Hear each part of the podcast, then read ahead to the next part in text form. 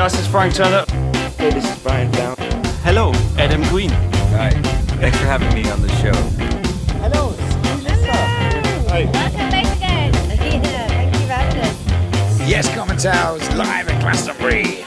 Yeah, big up. Und ihr hört The Common Talk Podcast. And you're listening to the Common Talks podcast.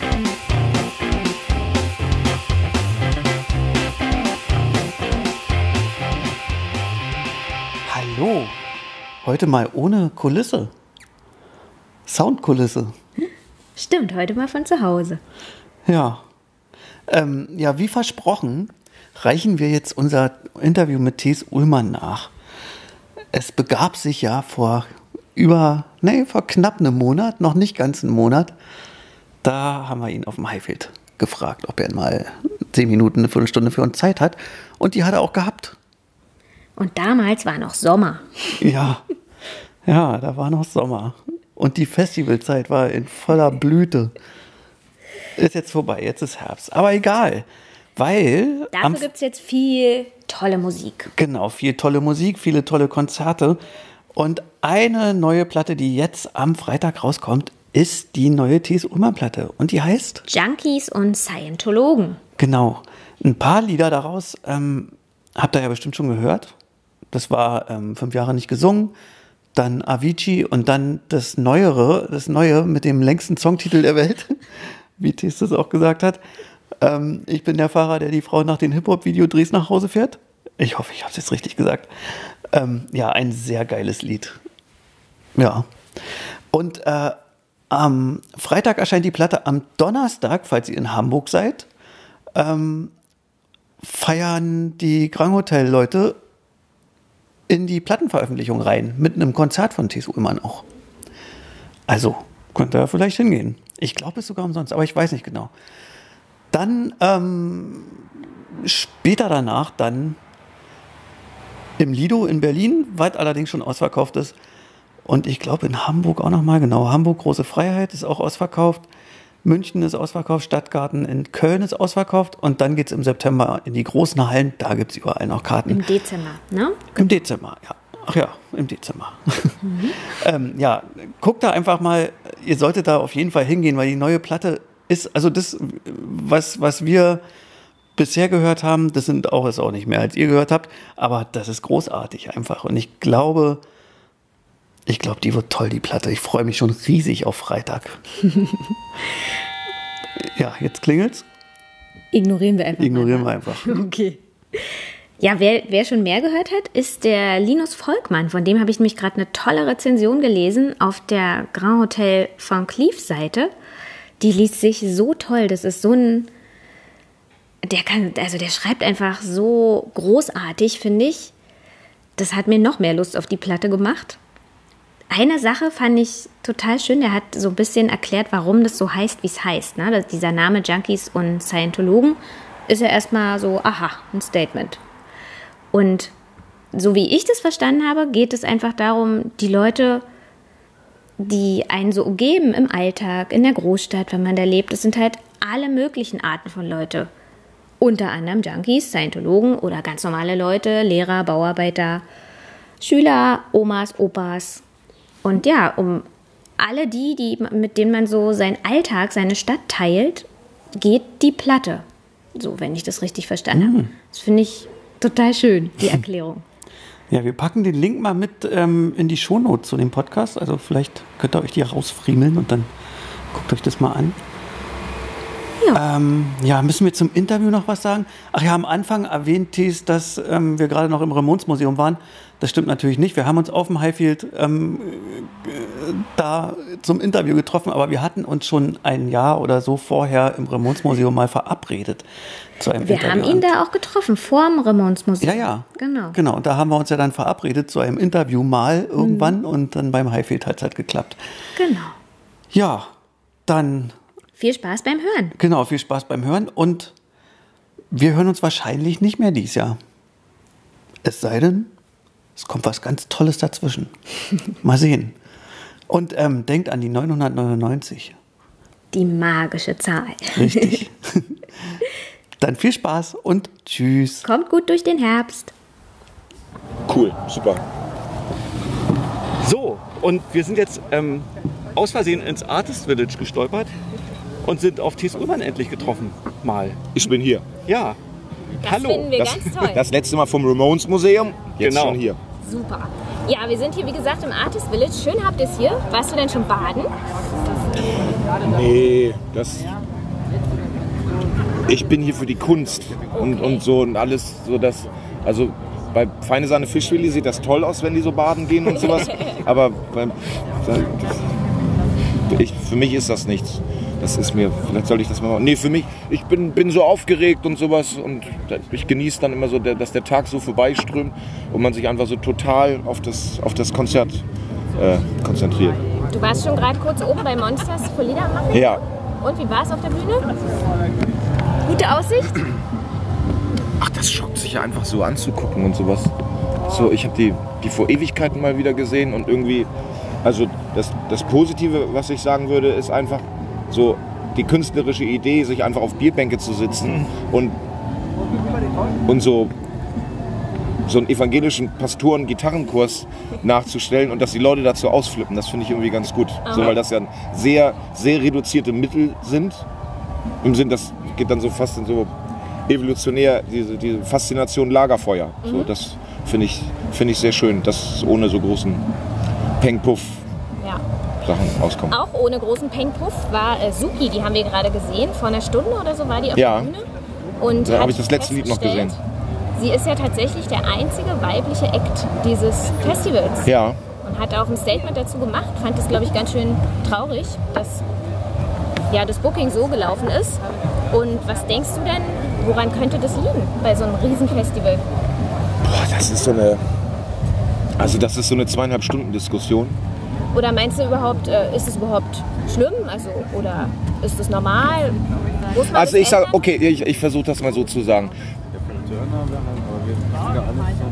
Als ich so in der siebten Klasse war, da war ein Mädchen, das unbedingt Fußball spielen wollte. Und die ist zum Fußballspielen, ist die, glaube ich, von ihren Eltern immer so 60 Kilometer weit gefahren worden, weil da gab es das einzige Mädchenfußballteam. So. Und äh, es haben damals auch wahnsinnig wenig Mädchen Gitarre gespielt, weil die Eltern vielleicht einfach auch gesagt haben, nein, Gitarre ist komisch, du spielst jetzt mal lieber Geige oder irgendwie sowas. Also in Anführungsstrichen ein weibliches Instrument. So, und ich glaube, dass sich da jetzt in den letzten Jahren ganz schön was verändert hat. Und deswegen glaube ich, dass Soki das zum Glück äh, vielleicht zum letzten Mal gesagt hat und sowas. Ich, würd- aber ich meine, ich finde PJ Harvey auch besser als 117. Ähm, seit ein paar Wochen ist ja deine tolle neue Single draußen. Ähm, fünf Jahre nicht gesungen. Bist du mit der Resonanz zufrieden? Ich kriege da gar nicht so viel mit. Ah ja. So, weil wenn ich mich, also wenn ich eine Platte rausbringe und mich dann noch im Internet rumtreibe, das würde mich wahnsinnig machen. Ähm, wir haben das Lied jetzt die ersten Male gespielt und äh, den Applaus kriegt man dann ja doch mit und sowas und da freut man sich natürlich sehr und sowas. Und, äh, ich glaube, dass es eigentlich ganz okay ist, ja. Und dein, dein, das, das neue Album, Junkies und Scientologen, kommt dann im September. Ähm, warum denn die lange Pause? Ist ja jetzt eine Weile her. Ähm, Also woran hat es denn gelegen, dass es so...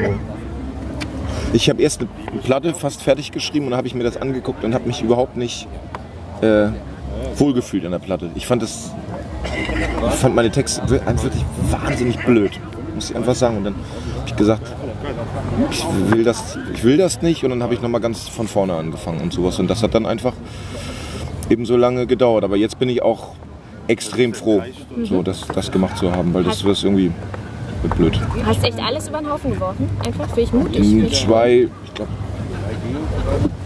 ein Song ist übrig geblieben und, und, und einmal ist die Musik übrig geblieben. Sonst haben wir, glaube ich, echt alles, alles neu gemacht. Nö, ja, mutig. Ach, ich weiß nicht. Man muss ja auch so lange mit so einer Platte spielen und wenn man das schon peinlich ist, während man das selber noch einsingt, dann ist das ein schlechtes Zeichen. Ja, apropos Spielen, du machst danach dann deine Clubtour, ne? Nach dem Release der Platte Ja. geht die Clubtour los, die ja schon mega ausverkauft Ja, ist. Ist nicht mehr an Karten ranzukommen, haben wir schon gemerkt. Und gehörst du auch zu den Leuten, die lieber in kleinen Clubs spielen? nö. Magst auch die Nee, großen? ja, ich weiß nicht. So- So Künstler, die dann immer sagen, ich mag die kleinen Clubs oder ist es mir zu groß geworden. Ich glaube, das ist so gut ankommende Koketterie, weil das natürlich einfach künstlerisch extrem befriedigend ist, wenn man das schafft, so einen Zeitgeist zu treffen oder dass einfach viele Leute sich das anhören mögen und sowas. So, ich, also eigentlich spiele ich, spiele ich alles gerne, wirklich gerne. Ich muss sagen, dass das hier beim Highfield ist, ist das für mich fast ein bisschen an der Grenze, weil das ähm,